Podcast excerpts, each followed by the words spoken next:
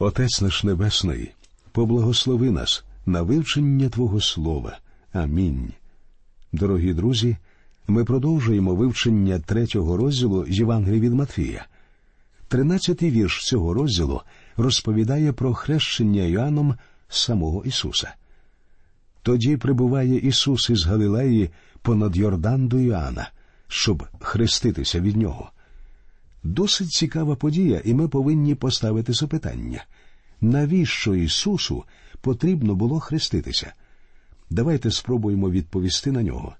Але спочатку прочитаємо наступні два вірші третього розділу. Але перешкоджав він йому і говорив Я повинен хреститися від тебе, і чи тобі йти до мене? А Ісус відповів і сказав йому Допусти це тепер, бо так годиться нам виповнити усю правду. Тоді допустив він його. Тож навіщо Ісус хрестився?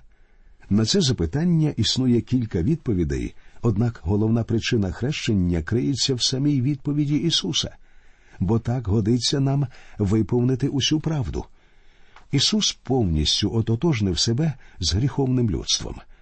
Ісаїя в 53 розділі, в 12 вірші своєї книги пророкував, що Ісус зі злочинцями був порахований. Тут ми побачимо царя, який ототожнив себе зі своїми підданими. Фактично, хрещення означає ототожнення, і я вірю, що саме ототожнення і було головною причиною хрещення Господа Ісуса. Ісус хрестився не для того, щоб показати нам приклад. Він не міг бути прикладом для нас у хрещенні. Христос був святий, йому зовсім не потрібно було хреститися, а мені і вам хреститися було необхідно. Він був святий, невинний, праведний і відділений від грішників. Він був хрещений, щоб повністю ототожнитися з людством. Але існувала і друга причина, згідно якої Ісус прийняв хрещення. Водне хрещення символ смерті. Його смерть була його унікальним хрещенням. Ви пам'ятаєте, що він сказав Іоаннові та Якову, коли ті захотіли сісти по праву і ліву руку в його царстві? Не знаєте, чого просите. Чи ж можете ви пити чашу, що я її питиму, або хреститися хрещенням, що я ним хрещуся? Це другий вірш 20-го розділу з Євангелії від Матфія. Як бачите, смерть Ісуса була хрещенням. Він занурився у смерть заради вас і мене. Є ще і третя причина хрещення Ісуса. У цей час Він відокремив себе для священницького служіння. На нього зійшов Святий Дух для цього служіння. Усе, що робив Ісус, кожна його дія була звершена силою Святого Духа. У другому посланні до Коринтян, у п'ятому розділі, 21 вірші, апостол Павло говорить бо того, хто не віддав гріха, він учинив за нас гріхом, щоб стали ми Божою правдою в нім. На ньому був наш гріх, але в ньому самому гріха не було. Мій гріх був покладений на нього, а не в нього. Це дуже важливе поняття. Тому ми всі отримуємо спасіння через наше ототожнення з ним. Він ототожнив себе з нами через хрещення. Петро у своєму першому посланні, у третьому розділі, 21 вірші, говорить, що ми отримуємо спасіння через хрещення, яким чином, ототожнюючи себе з Господом Ісусом. Мати спасіння означає перебувати в Христі. Але як ми можемо потрапити в Христа? Хрещенням Святого Духа. А я вірю у водне хрещення, тому що цим хрещенням ми свідчимо про те, що ототожнилися з Христом. В Євангелії від Іоанна, у шостому розділі 37-му вірші, Господь Ісус сказав Того, хто до мене приходить, я не вижену геть. Ми повинні зрозуміти, друзі, що нам потрібно ототожнитися із Христом, і це ототожнення здійснюється Святим Духом. А водне хрещення є свідченням цього ототожнення. Одного разу старий морський вовк сказав молодому моряку, переконуючи його прийняти Христа і охреститися Юначе, або ти виконуєш свій обов'язок, або ти бунтуєш. Друже, коли ти приходиш до Христа, ти приймаєш хрещення, тому що це твій обов'язок, інакше ти стаєш бунтарем. Питання про хрещення варто піднімати вище за суперечки і звести до високого і піднесеного положення людини перед Христом.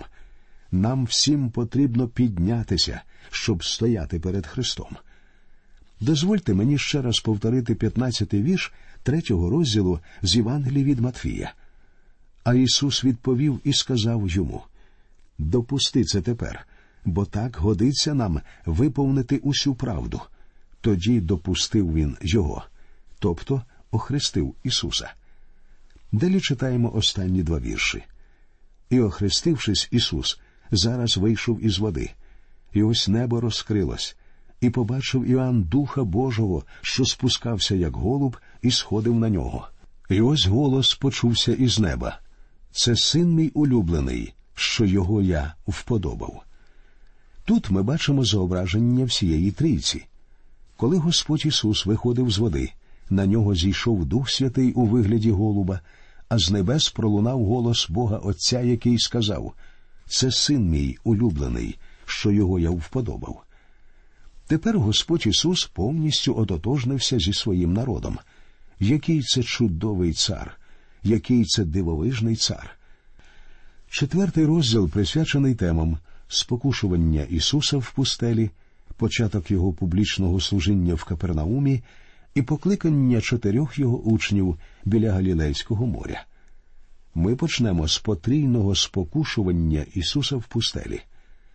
Давайте простежимо за процесом розвитку розповіді Матвія. Ісус народився серед людей, щоб ототожнити себе з ними. Він зростав як будь-яка інша дитина, однак він був безгрішним і невинним. Тепер, через своє хрещення, він повністю ототожнив себе з нами. Він взяв на себе наші гріхи. Тепер йому належало пройти важке випробування і відповісти на цілком конкретні запитання чи зможе наш цар витримати випробування, чи зможе він перебороти спокуси. Слово спокуса має подвійне значення. Перше значення підбурювати, штовхати до зла і спокушати. У кожному з нас є щось таке, що тягне нас до зла. Цього не було лише в Ісусі. Апостол Іоанн у своїй Євангелії в 14 розділі, в 30 вірші наводить слова Ісуса на цю тему. Надходить князь світу цього, а в мені він нічого не має. Автор послання до євреїв у сьомому розділі в 26-му вірші так сказав про Ісуса святий, незлобивий, невинний, відлучений від грішників.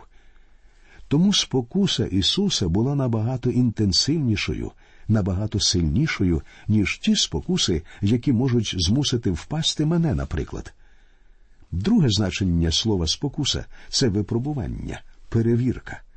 Як ми знаємо зі слів апостола Якова, що містяться в 13-му вірші першого розділу його послання, Бог не спокушає нікого.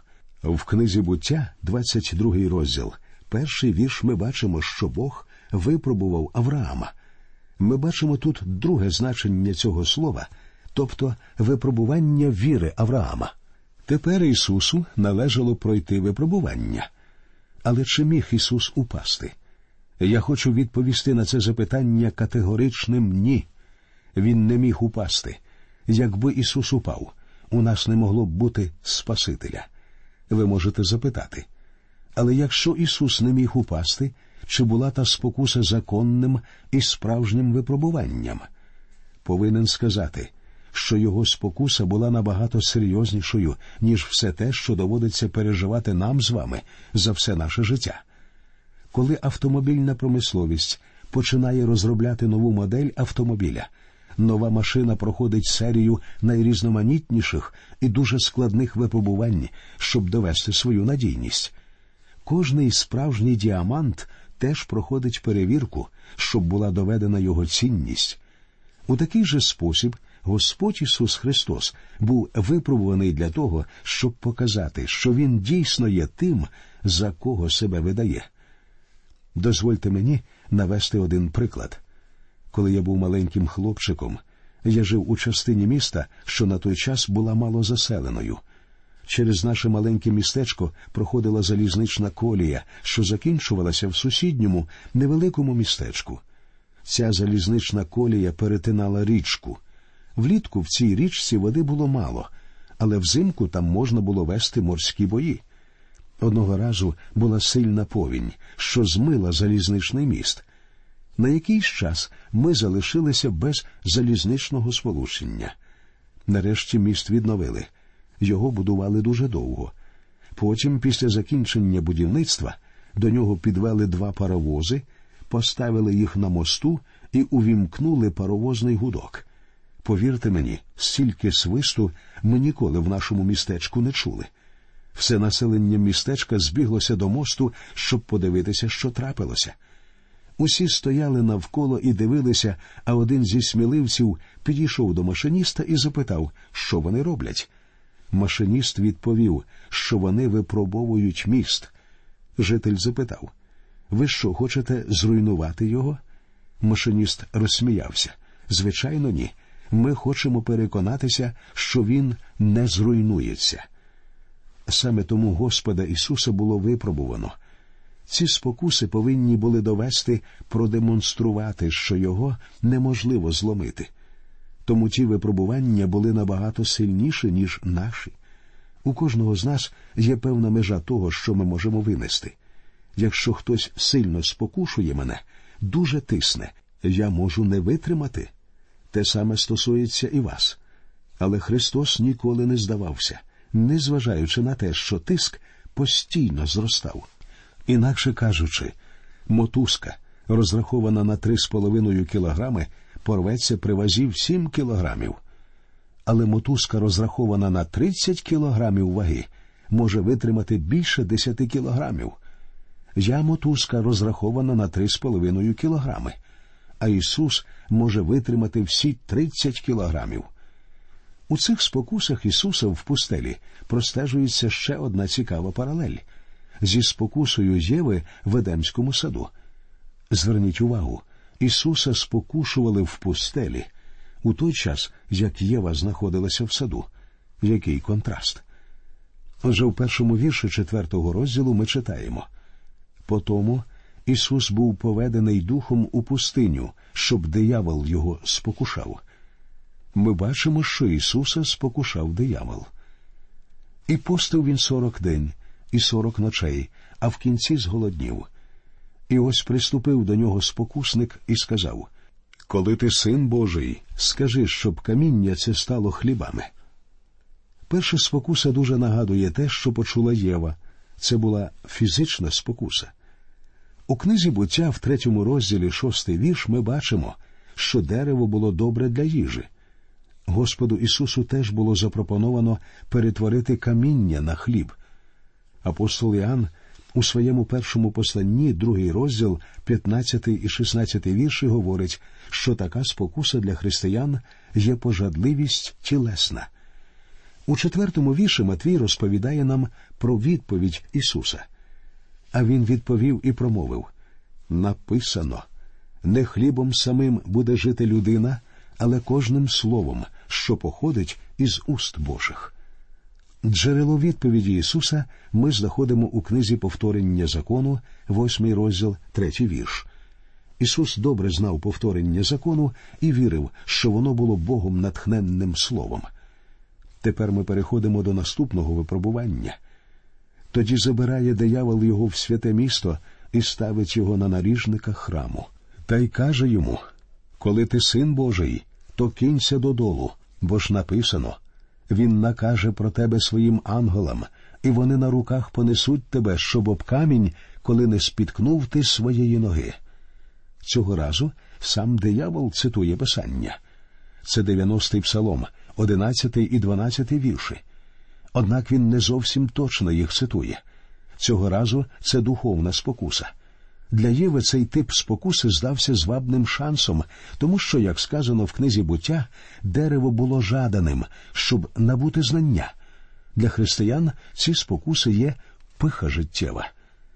Відповідь Ісуса читаємо у наступному сьомому вірші. Ісус відказав йому ще написано не спокушай Господа, Бога свого. Цього разу він цитував книгу повторення закону, шостий розділ, шістнадцятий вірш. Третє випробування було психологічного характеру. Читаємо восьмий та дев'ятий вірші. Знову диявол бере його на височезну гору і показує йому всі царства на світі та їхню славу, та й каже до нього: Це все тобі дам, якщо впадеш, і мені ти поклонишся. Сатана показав Ісусу всі царства світу та їхню славу. Це, як ми бачимо, психологічна спокуса. Людині властиво прагнути до влади. Єва теж була спокушувана владою. У книзі буття, третій розділ, п'ятий вірш, ми читаємо станете ви, немов боги, знаючи добро і зло. Багато людей не можуть устояти перед такою спокусою. Зверніть увагу, що відповів Ісус на це. Тоді каже до нього Ісус: Відійди, сатано, бо ж написано Господеві Богові своєму вклоняйся і служи одному йому. Ісус цитує повторення закону, шостий розділ, тринадцятий вірш і десятий розділ, двадцятий вірш. Ми бачимо, що кожного разу Господь відповідав сатані цитатою з Писань. Це повинно послужити добрим прикладом для всіх нас. Але чому багато людей стикаються з проблемами, намагаючись жити християнським життям? Дозвольте мені сказати вам от що. Вся справа в недостатньому знанні Слова Божого. Подивіться, наш Господь завжди відповідав Божим Словом. Я вірю, що в Біблії є відповідь на всі ваші конкретні проблеми, але це не означає, що я особисто знаю відповідь на ваші проблеми. Це не означає, що відповідь на ваші проблеми знають консультанти і психоаналітики. Відповідь знає один лише Бог, і ця відповідь є в Його слові. Ось чому ми повинні знати Біблію набагато краще, ніж ми знаємо її зараз. Дозвольте мені повторити ще раз, що Господь Ісус кожного разу, відповідаючи сатані, застосовував Слово Боже. Він не сказав Я думаю, або мені здається, що краще зробити ось так. Навпаки, дуже конкретно і точно він говорив, що в Слові Божому написано так і так. Для своїх відповідей він використав Слово Боже. Цього цілком достатньо і для Божої дитини.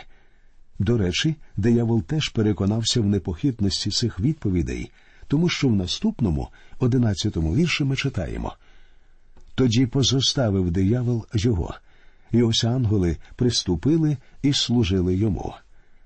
В Євангелії від Луки, в четвертому розділі, тринадцятому вірші, автор стверджує, що диявол відійшов від нього до часу.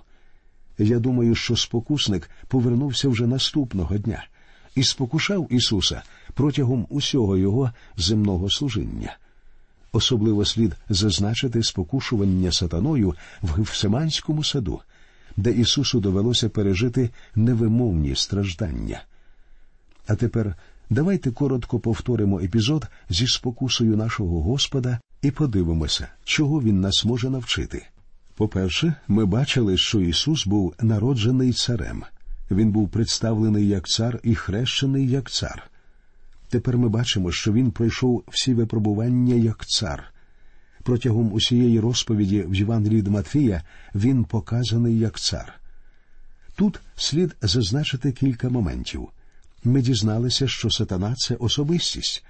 У цьому епізоді з Ісусом він розглядається як особистість, і цей факт повинен стати відповіддю на питання будь-якого біблійного віруючого про те, хто такий сатана, тому що дуже багато людей наполягають на тому, що сатана це всього лише дія зла. Далі ми можемо відзначити ледь помітні інсинуації сатани. Спочатку він сказав коли ти син Божий, скажи, щоб каміння це стало хлібами, або інакше доведи це будь-яким способом, а це не є Божим шляхом.